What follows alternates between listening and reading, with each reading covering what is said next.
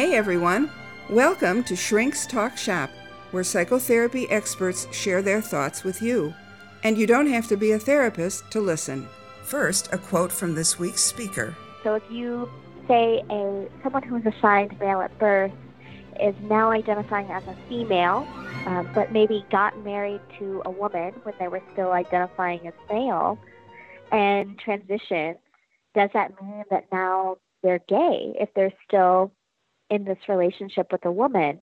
That's Rena McDaniel, and this interview is on the subject of the language of the transgender world. And in a few minutes, we're going to be listening to an extended interview with her, which is the first in a series of podcasts from On Good Authority. I'm Barbara Alexander, the founder and president of On Good Authority, which is a website where mental health professionals can listen to interviews with psychotherapy experts and earn the continuing education credits they need to renew their licenses. And I hope these podcasts will be interesting and informative to everybody. I'm a clinical social worker, and I started this company in 1992. Since then, I've interviewed hundreds of experts, and now I'm going to share some of the best of them with you. We live in a binary world either or, male, female. Most people are comfortable with their gender identities. It's part of their nature, and perhaps they rarely consider or have any strong sense of being male or female.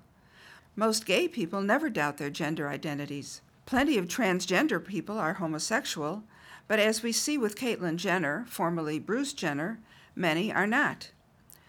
The Williams Institute, a think tank in Los Angeles, recently came up with an estimate of 1.4 million Americans, that's six tenths of a percent of those aged 16 to 65, who consider themselves transgender. Our speaker here, Rena McDaniel, has extensive experience working with trans people of all ages, and she shares this with us here. Rena is a licensed professional counselor and founder of Practical Audacity, which is a gender and sex therapy group and healing collective.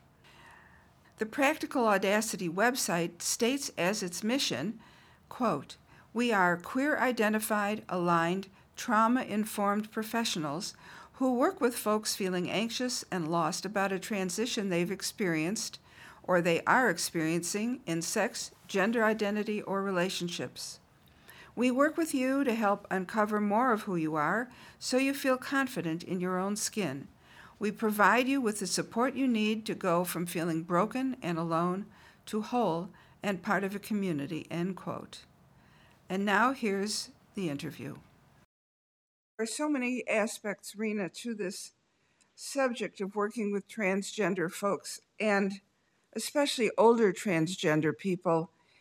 There are so many issues, but what I'd like to do is start out with the subject of pronouns and language because that that confuses a lot of people. Yeah, that's definitely a sticking point for folks. So if, if you could talk to us about the language changes and, and the pronouns we need to use to be careful and sensitive and respectful. Sure. So there's a lot to be said about this topic. So I know I won't get everything in there. Um, the first thing that I wanted to talk about were just some general principles, though. I think a, the reason that a lot of people get really stuck on language and pronouns is that their intentions are really good and they're really afraid to make a mistake. And so it kind of freezes them up, which really cuts off a lot of connection to folks who are transgender because they're so afraid of offending someone that they just don't connect. So, first of all, we I just want to let people off the hook that they're going to make mistakes when it comes to language, when it comes to pronouns, and that's okay. Um, that's really normal. It's it's going to happen, even for the best of us. But the important thing is to move on from those mistakes in a way that doesn't put uh, the emotional labor on the client to um, to make the person who made the mistake feel better. So, what that means is that if a mistake happens, what you don't want to do is start in like, oh my gosh, I'm so sorry. I'm the worst person in the world. I can't believe I did that. Because then it makes the person in front of you be like, no, it's fine. I'm fine. Everything's okay. But if you can move on from mistakes quickly and acknowledge them, then you're able to notice what happened and your client is able to move on from that quickly as well. So if you make a mistake on a name or a pronoun or language, all you have to do is say, Oh, I'm sorry, and correct yourself and then move on and learn from it for the next time so that you're not making those same mistakes over and over again. I think that Very takes good. the pressure off a lot. Um, Great. Thank you. Yeah. And now for details. Yes, details.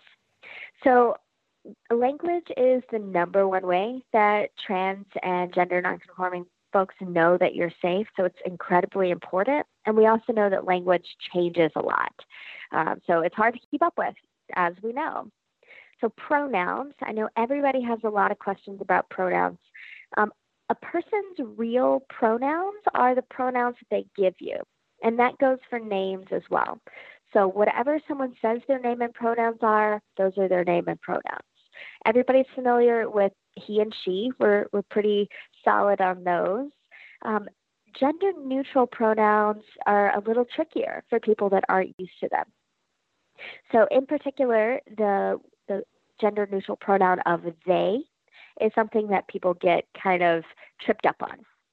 So, what they is, is there are a lot of folks who don't um, identify with male or female, and they identify somewhere in the middle of the gender spectrum, which we'll talk about a little bit later, I assume. But the pronoun that feels like fits the best for them is often a pronoun that is a little bit more gender neutral than he or she. And they is the best one that we have in the English language. So there are others that are more recent words that have been made up, like here and z, that people will use for a gender neutral pronoun. Those are way less common than they. So I'd say be aware that other pronouns exist, but if you can get they down, you're you're pretty solid so they we just we don't think about it too much in everyday language and we'll use it perfectly.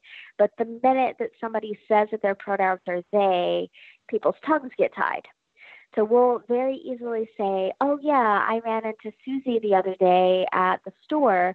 They were buying milk. And that's not something that we think about. Um, but when somebody says, my pronouns are they, suddenly everything becomes hard. Um, are there specific questions that you think people will have around gender neutral pronouns? Yes. What about cis, C I S? What does that refer to? So, cis isn't a pronoun. So, cis is the opposite of trans. So, cisgender means that your gender identity reflects the sex that you are assigned at birth. So if the doctor assigned you female at birth and you grew up and you say, yes, I am still a female, that is how I identify, then you would be considered cisgender. Someone who the doctor assigned, say, female at birth, and they grew up and say, you know what, no, actually, I feel like I'm a man, then they would be transgender. Cis is a Latin term that means on the same side as. Trans is a Latin term that means on the other side as. Um, and we have that word because we don't want to have trans people and normal people. And the same way that we don't want to have gay people and normal people or uh, homosexual people and normal people. So we have to have words that reflect all of the identities so one group doesn't get put into the normal box.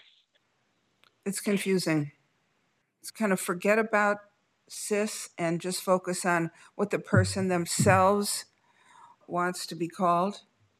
I would say that defaulting to they and them is a really good and affirming way when you're either not sure about somebody's pronouns or you've forgotten what they are to have a gender neutral space. So if you can make your everyday language a little bit more gender neutral, that's going to be the most affirming and welcoming thing that you can do. Um, so defaulting to they, I think, is a really good um, affirming thing, and it's also a good stall tactic if you don't know what people's pronouns are. Most people won't be offended if you use they and them. Most people won't even notice. Let's talk about what kind of problems get presented to you in your work with transgender folks. Sure. So, I work a lot with gender and sex and relationships. I'm a certified sex therapist, so that may color a little bit of the kind of population that I'm seeing within the trans population. But I see a lot of folks who are wanting to make some sort of transition. So, people who are exploring their gender, who are in the process of coming out, who are in the process of trying to make decisions about whether or not they want to take hormones or whether or not they want to pursue any sort of surgeries. Um, and then just dealing with being trans in a world that doesn't always affirm that. It's difficult. Um, so I, I see a lot of people working through that process. I also see a lot of co occurring anxiety and trauma. And then I work with people on relationships and sex in particular um, post coming out and how how are they dealing with relationships that have now changed and partners that maybe they've had for a long time that now they're having to adjust to this new reality um, and dealing with a new sexual landscape with bodies that are often going through a second puberty when people are going through hormone replacement therapy as well. We're in the middle of an interview with Rena McDaniel and I'm Barbara Alexander from On Good Authority. And this episode of my podcast is taken from my recent interview with Rena McDaniel. And continuing the interview, I asked her this. Now, if a person is homosexual, that is not the same as being trans. Correct. So, sexual orientation, that is who you're attracted to, who you want to sleep with, who you're romantic with is a totally separate concept than gender identity. Sexual orientation is oriented out. Who is the other person? Um, gender identity is oriented in. Who am I? Um, how do I identify my own gender? How do I want to present that to the world? So they are overlapping in the sense that when someone transitions their gender, then there are questions often about, well, what about my sexual orientation?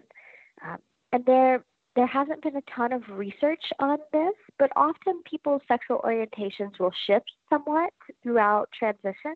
Not always. Um, so if you say a someone who was assigned male at birth is now identifying as a female, um, but maybe got married to a woman when they were still identifying as male, and transitions, does that mean that now they're gay if they're still in this relationship with a woman.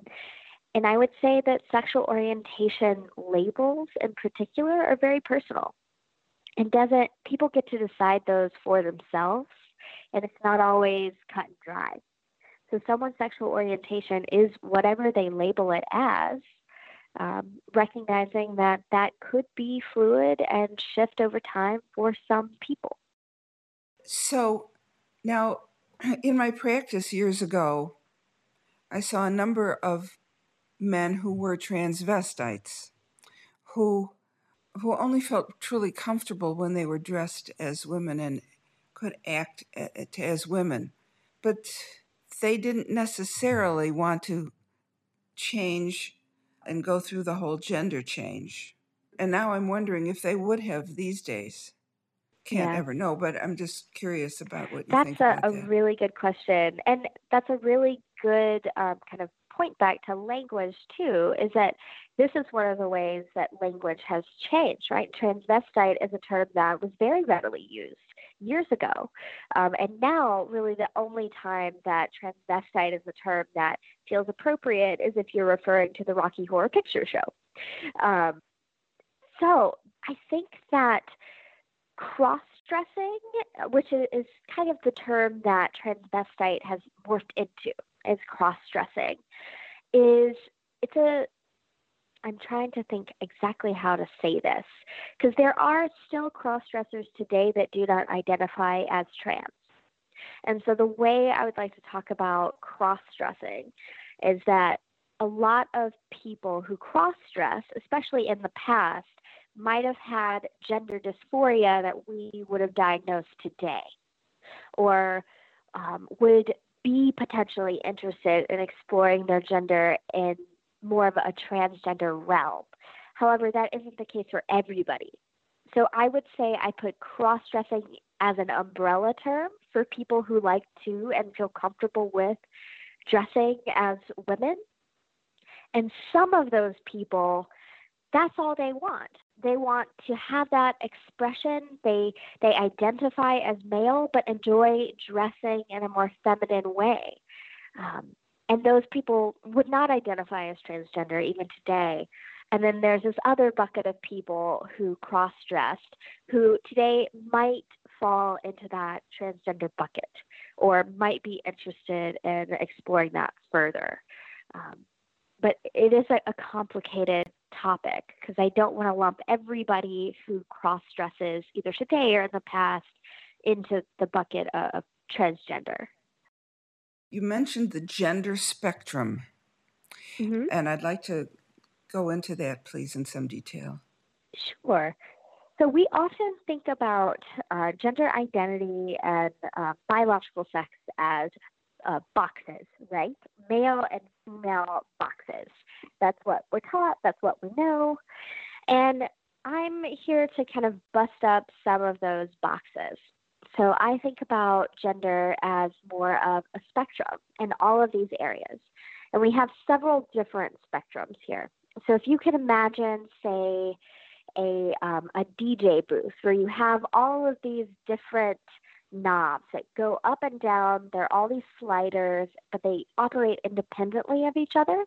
That's kind of the image we're going for. They're sliders, but they operate independently. So, first slider is biological sex. So we're all taught that there's male and there's female. You know, you pop out of the womb and the doctor says it's a boy or it's a girl. And every once in a while, so we think, comes out somebody whose uh, genitals look slightly different, and so they identify as intersex. Um, it, we used to use the term hermaphrodite. That term is no longer used. Um, so now the term is intersex or uh, differences in sexual development as well, DSD. What we know now from science is that, in fact, the number of people who genitals appear somewhat different than the typical male or female box, or chromosomally, or in, on the endocrine level, so hormonally, differ from the boxes that we assign male and female are roughly the amount of people in the world who are redheads or who are twins. So if we think about that, we've created an entire dichotomy of how we think about gender based on supposedly two biological sexes that is scientifically inaccurate. So if we made a um, a di- if we listed all the hair colors and then we left out redheads, that wouldn't make very much sense. There's enough redheads. I'm a redhead that I would feel very left out. And there would be a giant uproar if we just left redheads out of the picture altogether when talking about hair color. But yet we do that when it comes to biological sex. We use, we leave a very large number of the population out by saying that there are only this binary male and female. So that's the first slider that I want to talk about. The second slider is gender identity. So, gender identity is how we feel about our own gender. So, sex assigned at birth is the sex that the doctor said you are. So, assigned female at birth and then you grow up, and like we're talking about with cis and trans, you grow up, and if you still identify as female, then you're cis. You, all of those things are congruent. If you go on, the doctor assigned you female at birth, and you say, you know what, no, that really doesn't fit for me. I actually identify as a male, then that is the other side of that slider. That is trans. And then in the middle, are people who maybe the doctor assigned them female at birth and they come out and they say, well, you know what, I don't really identify as female. That doesn't feel like it fits. But I also don't fully identify as male. Um, that isn't that doesn't really feel right either. I actually feel most comfortable identifying somewhere in the middle. And so those folks are gender queer or gender fluid. There's a lot of other terms that people use. Those are a couple of the most common. And that's saying, you know, I'm non binary. I don't fit in either one of those binary boxes of male or female. Um, but I, I exist somewhere in the middle, and that feels good for me. And then gender expression is how you want to portray that gender to the world. And it, it might or might not match the gender or the sex that you were assigned at birth or your gender identity. So, what that means is that, let's say someone was assigned female at birth, they still identify as female, that's their gender identity, but they, they hate things that are traditionally feminine, like long hair or dresses or heels. They don't want to wear those things. So they decide that they want to wear mostly menswear and cut their hair short. That's their gender expression. That's how they want to express their gender to the world. And in that case, it doesn't line up with what society says somebody who is assigned female at birth um, and still identifies as female is supposed to look like. And so that's where we get a lot of variation in how people express themselves, because that doesn't have to necessarily line up with who they feel they are internally, their gender identity, or what the doctor said they were when they popped out of the parent's womb. So then, after uh, on the continuing on the spectrum, after gender expression, then what? So after gender expression, we're done with gender spectrums. Um, so that's oh. those are all the spectrums there. That's only three. Oh. Um, Beyond that, we have sexual orientation spectrums, which I'm not going to get into except to say that they're just different than gender spectrums, like I said before. Now that puzzles me. Okay. Tell me why. Well, you are female biologically, and yet you are happier, more comfortable dressing in a way that is more masculine, let's say. Mm-hmm. I mean, it's very hard not to think ca- uh, in categories. It's very, it difficult, very difficult not to think. Yeah, but would you call a, a, that person? Would that person be bisexual? So that is where that difference between sexual orientation and gender identity is really stark. So what somebody wears and what they how they want to express themselves has nothing to do with their sexuality. So when you say bisexual, you're talking about someone's sexuality, who they're attracted to, who they want to sleep with. That has nothing to do with how that person dresses or how they identify their gender. Does that make sense? Yes. Okay. Yes, very much so. It's, in, it's an intense subject. It's so hard to step away from the binary male female. It's just and it, I, I would think that in English it would be different than in, let's say, Spanish, where even tables and chairs are designated as with female or male. Um, yeah, it's very difficult in languages that gender things in that way. That's why we're seeing, you might see uh, Latin X in the media coming up. That term is meant to try to take away the uh, gendering of Spanish. Um, so if you see X on the end of things, that is right now people's attempt to try to reduce the amount of gendering in languages that are just naturally gendered male and female. That was Rena McDaniel, and I'm Barbara Alexander. I interviewed Ms. McDaniel for my continuing education company, On Good Authority, which you can find at www.ongoodauthority.com. On Good Authority has over 200 interviews on a wide variety of topics in the field of mental health. Each episode of the On Good Authority podcast will feature excerpts from one or more of my interviews. On next week's episode, we'll hear what Rena McDaniel has to say about the issues that elderly transgender folks run into. One of the biggest issues that older transgender individuals face is housing discrimination. So, whether or not they're in a nursing home or an assisted living uh, home currently, getting into one, often people will feel like they have to be recloseted, even if they've been out for years, because they're afraid of being discriminated against and not getting a housing placement.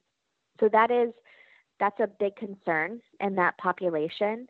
That's Rena McDaniel, and I'm Barbara Alexander. I hope you'll join me next week for that interview. And by the way, I'd love to hear your thoughts and comments about this program and any ideas you might have for future programs. My email address is info at ongoodauthority.com. And if you or someone you know would like to earn continuing education credit for listening to these podcasts, go to www.ongoodauthority.com for complete information. So, until next time, this is Barbara Alexander, thanking you for listening.